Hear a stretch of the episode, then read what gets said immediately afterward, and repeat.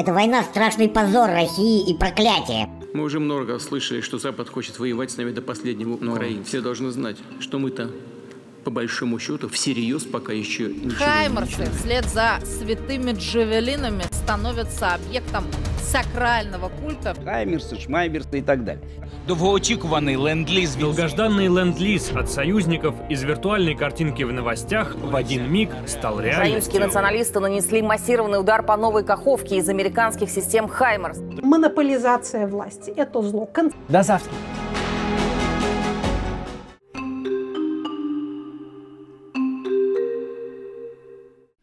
Вы слушаете подкаст «Идель Реалии. Нет войне». Рассказ Зульфии Сидиковой мы записали в июле 2022 года. Зульфия Сидикова, Казань, Республика Татарстан, 45 лет. Временно безработная. Когда началась война, я в это не поверила. Думала, что Путин опять хочет кого-то попугать. И только через день-два я начала вникать глубоко и ощутила шок от всего происходящего. Это в любом случае война, не спецоперация. Как можно нападать на суверенное государство? У нас такая огромная страна. Зачем нам чужие территории? Из-за амбиций не совсем здорового человека? Зимой 21 года я была на всех митингах в поддержку Алексея Навального. Тогда было, наверное, проще. Там позволяли ходить, скандировать. А сейчас все стало жестче, люди все терпят и терпят. Мы в самом деле скоро превратимся в Северную Корею. После начала войны я тоже выходила на акции. Меня задерживали 6 и 13 марта. Один раз отпустили без протокола, во второй продержали полтора дня в отделе и оштрафовали на 10 тысяч рублей. В интернете я купила толстовку с надписью «No War» — «Нет войне». Я ходила в ней по городу 12 июня, когда был День России. 14 июня был концерт Олега Газманова. Было тепло, и я повесила кофту на плечи. Опасения из-за этой толстовки у меня были, но не такие. Я не думала, что могут быть такие последствия, в том числе арест.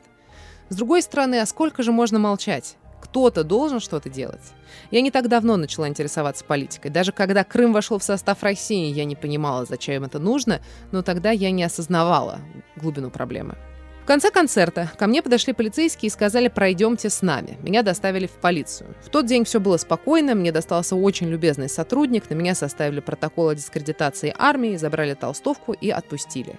6 июля мне позвонил участковый и сказал, что ему нужно вернуть мне толстовку. Около 6 часов вечера я пришла в отдел, в дежурной части мне сказали пойти к участковым. В этот момент в кабинете участковых все засуетились, закрыли дверь и начали кому-то названивать. «Бегом все! Сюда! Она пришла!» Я поняла, что сейчас что-то будет. В тот день после похода в полицию я планировала уехать за город и сказала, что ждать не могу, и пошла к выходу. Один полицейский побежал за мной и сказал «Стойте, они уже едут». Подъехали трое полицейских и, не представившись, сказали «Пойдемте забирать кофту». Я предложила, чтобы мне вернули ее на улице. Они настаивали на том, чтобы я прошла в отдел.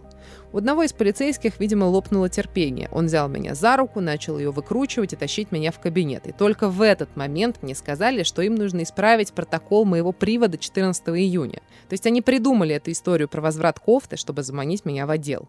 Я говорила им, чтобы меня вызвали повесткой. В ответ на это они просто смеялись.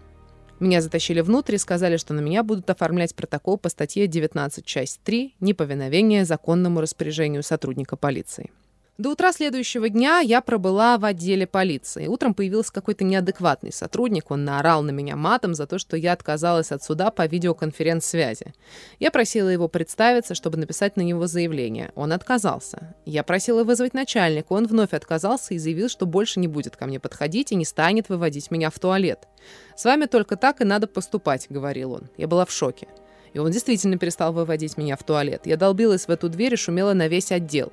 В итоге постучалась соседняя камера, и он подошел. Через дверь я попросила его вызвать мне скорую. Он немного испугался. Меня все трясло. Я все-таки сходила в туалет, умылась, и мне стало легче. Несколько минут я смогла поговорить с адвокатом и рассказала, что происходит. Потом я узнала, что адвокат куда-то позвонил, пожаловался, и через несколько часов за мной приехала скорая. Меня повезли в суд с двумя протоколами, но рассмотрение дела отложили. Тогда меня вернули в отдел, и я снова провела там ночь. 8 июля суд арестовал меня на 5 суток за неповиновение полиции, отказав при этом в прослушивании аудиозаписей моих разговоров с полицейскими. Я говорила судье, вы пытаетесь меня наказать, но только разозлили. История же показывает, что из этого бывает. Я не хочу этого бояться. Как можно бояться, если с каждым разом все хуже и хуже? Некоторые близкие и знакомые удивляются моей позиции. Даже когда речь заходит о повышении цен, я спрашиваю, а что вы сделали, чтобы этого не было? Меня не совсем понимают, так как у нашего поколения арабское мышление. Однако сейчас ситуация немного меняется. Люди, в том числе некоторые полицейские, начинают понимать, что такое война.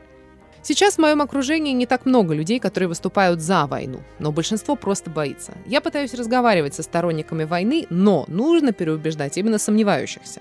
Многие просто говорят, что не разбираются в политике, не интересуются ею, а я им отвечаю. Вы понимаете, что это все взаимосвязано?